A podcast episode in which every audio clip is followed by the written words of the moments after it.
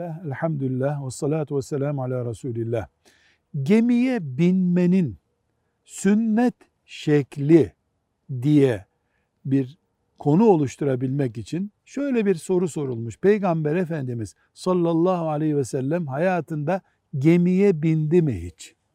Cevap olarak diyoruz ki Peygamber Efendimiz sallallahu aleyhi ve sellem Ebu Bekir ve Ömer radıyallahu anhümanın gemiye bindiklerine dair bir bilgi yoktur.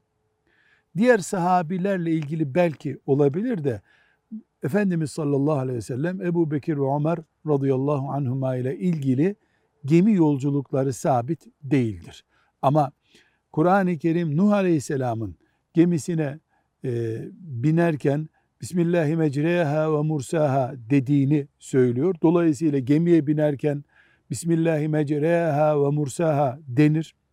Deniz yolculuğu için bu bir duadır. Bu ayrı bir mesele. Velhamdülillahi Rabbil âlemin.